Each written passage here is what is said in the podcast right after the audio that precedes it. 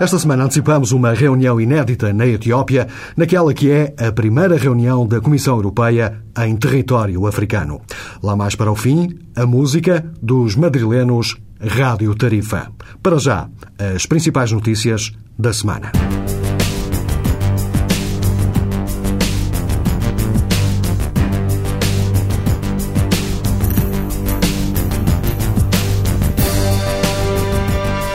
Através de um referendo, os suíços aprovaram uma das mais restritivas leis de imigração em toda a Europa.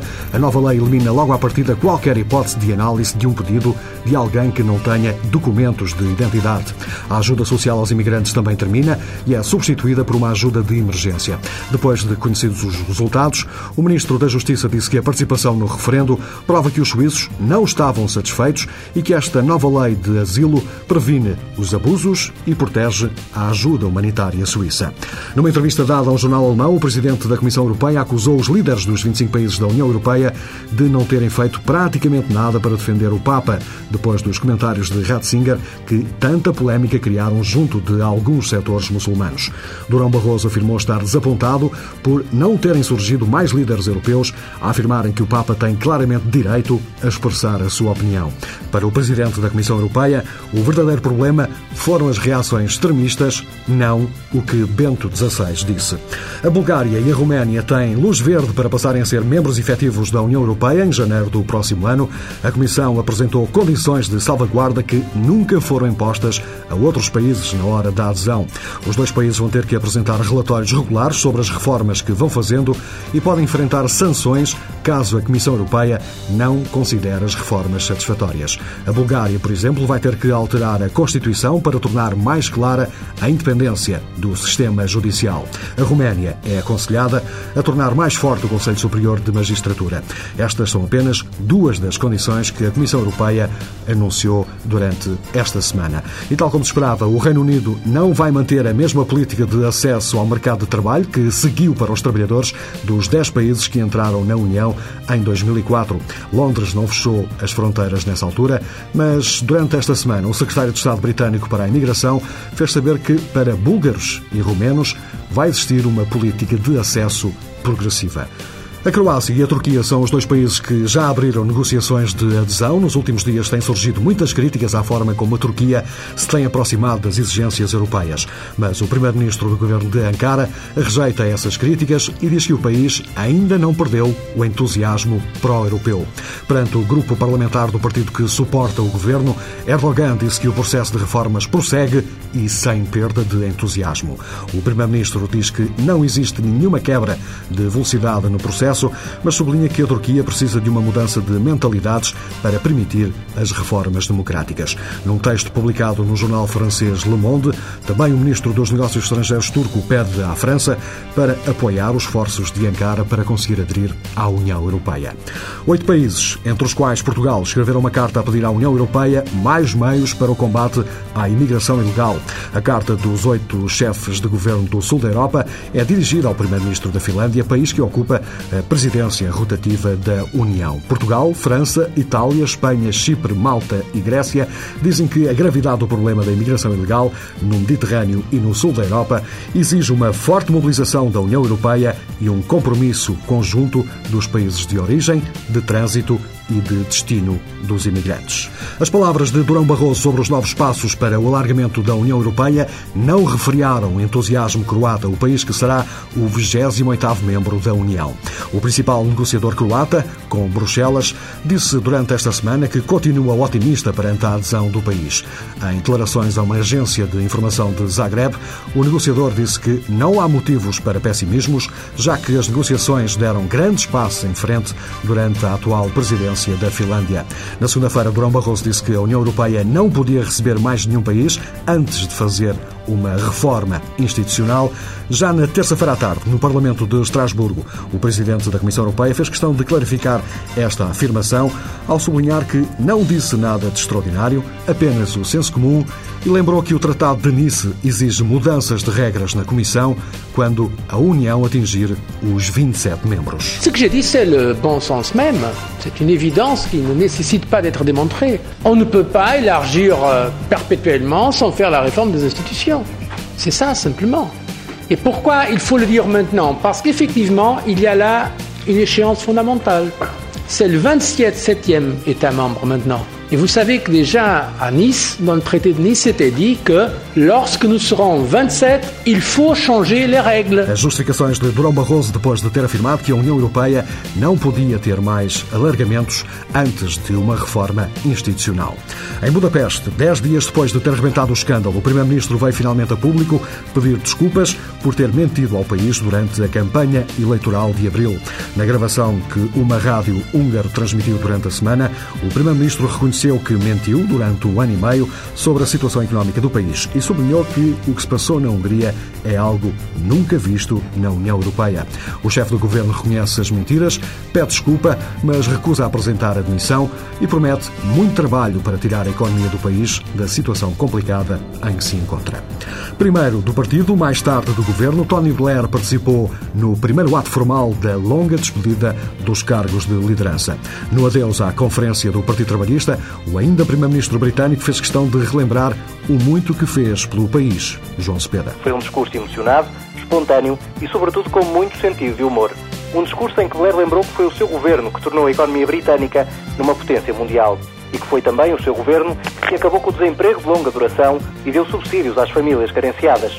Tudo isso faz parte da propaganda habitual, mas Blair também lembrou que há uma parte menos habitual que convém recordar, como a entrada gratuita em museus públicos, os Jogos Olímpicos de dois mil e doze, ou mesmo a união civil entre homossexuais. Um legado muito extenso que traduz dez anos no poder. A audiência já conhecia os argumentos, aplaudiu-os, mas queria ouvir se Blair apoia Gordon Brown como seu sucessor. É um homem notável, disse Blair, e por aqui se ficou. A primeira indicação da passagem de testemunho de Blair para Gordon Brown. Lionel Jospin fez saber que está fora da corrida para as presidenciais francesas do próximo ano. O antigo primeiro-ministro francês disse a uma rádio de Paris não querer dividir o Partido Socialista depois de ter chegado à conclusão que não consegue unir o partido à volta da sua candidatura. A renúncia de Jospin, seguida em Paris por Sónia Gomes da Silva, correspondente da T S F. Por agora, a saída de Lionel Jospin desta corrida à liderança do Partido Socialista Francês, bem como as eleições presidenciais de dois mil e sete, está a ser interpretada de duas formas. Por um lado, e sob uma atitude mais construtiva, os analistas consideram que ele tomou uma decisão lúcida e acertada, uma vez que não acreditavam que conquistasse mais de oito por cento dos votos dos militantes. Por outro lado, vem esta sua retirada como uma luta perdida numa batalha fratricida no seio do seu partido. Muitos franceses não compreenderam ainda o porquê do Lionel Jospin ter reaparecido na cena política depois da sua estrondosa derrota nas últimas eleições presidenciais, uma vez que, por essa altura, ele tinha afirmado que não regressaria à vida política. Também o seu discurso não mudou muito e há quem questione se ele terá aprendido alguma lição no passado ao anunciar ontem de manhã que não iria apresentar a sua candidatura no Partido Socialista.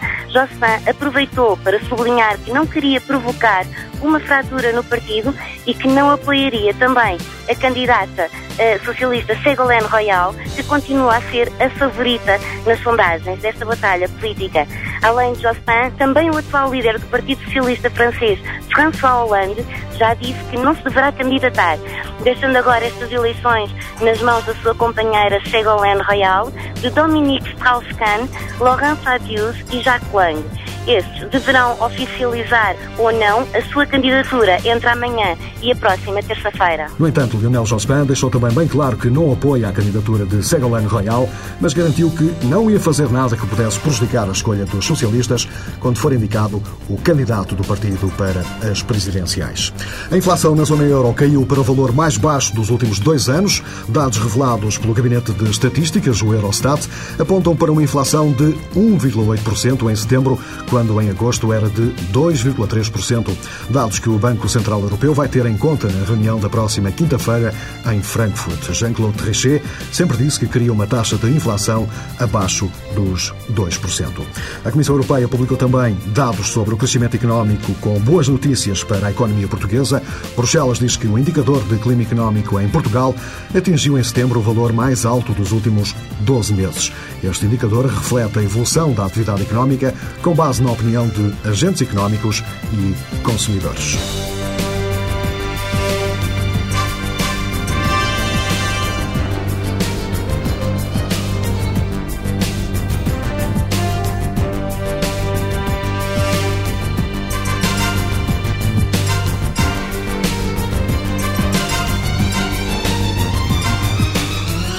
Hoje e amanhã, a cidade de Addis Abeba, na Etiópia, vai ser palco para uma reunião inédita. Pela primeira vez, a Comissão Europeia reúne-se em peso num país africano. Os vinte e cinco comissários têm encontros marcados com os homólogos da Comissão da União Africana. Claro que a imigração clandestina vai ser um dos temas fortes destas conversas, mas há muito mais para discutir, como se percebe pela reportagem em Bruxelas de Vasco Gandra, correspondente da T S F. Com este encontro, a Comissão de Durão Barroso pretende mostrar que a África é uma prioridade para a União. Esta é a primeira vez que o Executivo Comunitário se reúne fora da Europa e em cima da mesa está o balanço da estratégia europeia para a África e também os fluxos migratórios que chegam às fronteiras marítimas do sul da União, provenientes de África. Para a Comissão Europeia, esta questão não se pode dissociar das políticas de desenvolvimento e, por isso, passa por uma aposta nessas políticas. É o que explica Amadeu Altafar, porta-voz do Comissário Europeu para o Desenvolvimento e Ajuda Humanitária. A imigração, o que é estritamente... Eh... la parte de seguridad, justicia, esto depende sobre todo de los Estados miembros. Lo que sí eh, podemos negociar como Comisión Europea son programas de apoyo, eh, por ejemplo, para evitar que haya estas oleadas de inmigración clandestina, y esos son programas básicamente de desarrollo, y también pues hablar de todos estos temas desde la perspectiva del Acuerdo de Cotonú, que prevé también la, los acuerdos de readmisión de inmigrantes, pero no se trata solo de hablar de readmisión, sino también de desarrollo. La relación directa entre inmigración y desarrollo tiene que ser la base de este diálogo. Es lo que nuestros uh, amigos africanos esperan y no solo que les vengamos a hablar de repatriaciones. Dentro em breve, o Comissário para o Desenvolvimento vai visitar alguns países africanos onde se sente maior pressão migratória para propor programas de ajudas na área da formação profissional, para lançar pequenas empresas ou no acesso ao microcrédito. A reunião entre as Comissões Europeia e Africana em Addis Abeba, na Etiópia, vai permitir reforçar os laços institucionais entre os dois executivos e o apoio dos europeus reflete-se numa ajuda de cinquenta e cinco milhões de euros para tarefas operacionais do executivo africano, que vê, aliás, na União Europeia, um modelo de integração regional. Na área da cooperação entre os dois continentes, organizações não-governamentais dizem que, um ano após o lançamento da Estratégia da União Europeia para a África, o balanço não é completamente satisfatório. Denis Auclair, da Concorde, a plataforma europeia de O N Gs para o desenvolvimento, que reúne mais de mil e quinhentas organizações, define duas áreas prioritárias, além da redução da pobreza, é o caso da boa governação. A dificuldade é saber quem é que está em condições de definir o que quer dizer a boa governação nos países africanos. Hoje a Europa já condicionou muito essa definição sobre aquilo que os países africanos devem fazer. Há condicionantes económicas, mas a Europa não pode impor uma política aos governos africanos. O que é preciso é reforçar e apoiar os processos nacionais e os atores locais no trabalho que estão a fazer para uma melhor governação nos respectivos países. Depois, há a questão comercial. Hoje em dia nós vemos, depois do falhanço nas negociações na Organização de Comércio Mundial, que a Europa está a preparar-se para negociar acordos bilaterais com a África, mas nós sabemos que as regras para o comércio entre a Europa e a África não são justas. É preciso encontrar regras justas que permitam, por exemplo, aos agricultores em África ganhar a vida sem terem prejuízos. En Afrique, de pouvoir gagner leur vie sans avoir des effets négatifs. A Comissão Europeia sublinha a necessidade da boa governação e que todos nesses Esses países se impliquem nas políticas de desenvolvimento, a começar pelas sociedades civis, como pedem as O N Gs. O porta-voz do Comissário para o Desenvolvimento explica que, acima de tudo, é importante que as estruturas do Estado nesses países existam y sejam bien governadas. Lo interesante es que haya una, una perenización de estos proyectos, que no se hagan solo hospitales o escuelas, sino que realmente haya un Ministerio de Sanidad o un Ministerio de Educación Que, que asegure toda esta continuidad. ¿eh? Las O N Gs hacen un trabajo estupendo, pero un proyecto de una O N G eh, tiene una vida limitada y después nadie asegura que eh, alrededor de este proyecto quedará algo. Es mucho más eficaz que haya ministerios eh, que funcionen correctamente, que paguen los sueldos de los médicos, que paguen los sueldos de los jueces, que paguen los sueldos de los profesores, que construyan escuelas, pero que también garantizan la seguridad para desplazarse a la escuela, que garantizan, por ejemplo, que cuando un niño va a la escuela eh, recibirá una alimentación también, etcétera, etcétera. Es decir, en realidad el desafío se trata, evidentemente, de eh, que haya esta apropiación, pero sobre todo de construir estados. El gran problema de, de África, de los países en desarrollo en general, pero sobre todo de África, es la ausência ou a fragilidade do Estado. Denis Auclair, da plataforma de O N Gs, considera que existe o risco da estratégia europeia para a África se concentrar mais nas questões que interessam aos vinte e cinco Estados-membros, como a imigração. É por isso desejável que se avance para uma estratégia conjunta e mais partilhada, diz Denis Auclair, uma estratégia que podia ser assinada numa próxima cimeira entre a União Europeia e os países africanos. A Comissão Europeia em peso pela primeira vez em África, hoje e amanhã. Entramos assim no último andamento desta edição. Esta semana, música feita em Espanha pelos madrilenos Rádio Tarifa. Dúvidas, críticas e sugestões podem ser enviadas para o e-mail semana europa arroba t s f ponto p t. Boa tarde, até para a semana.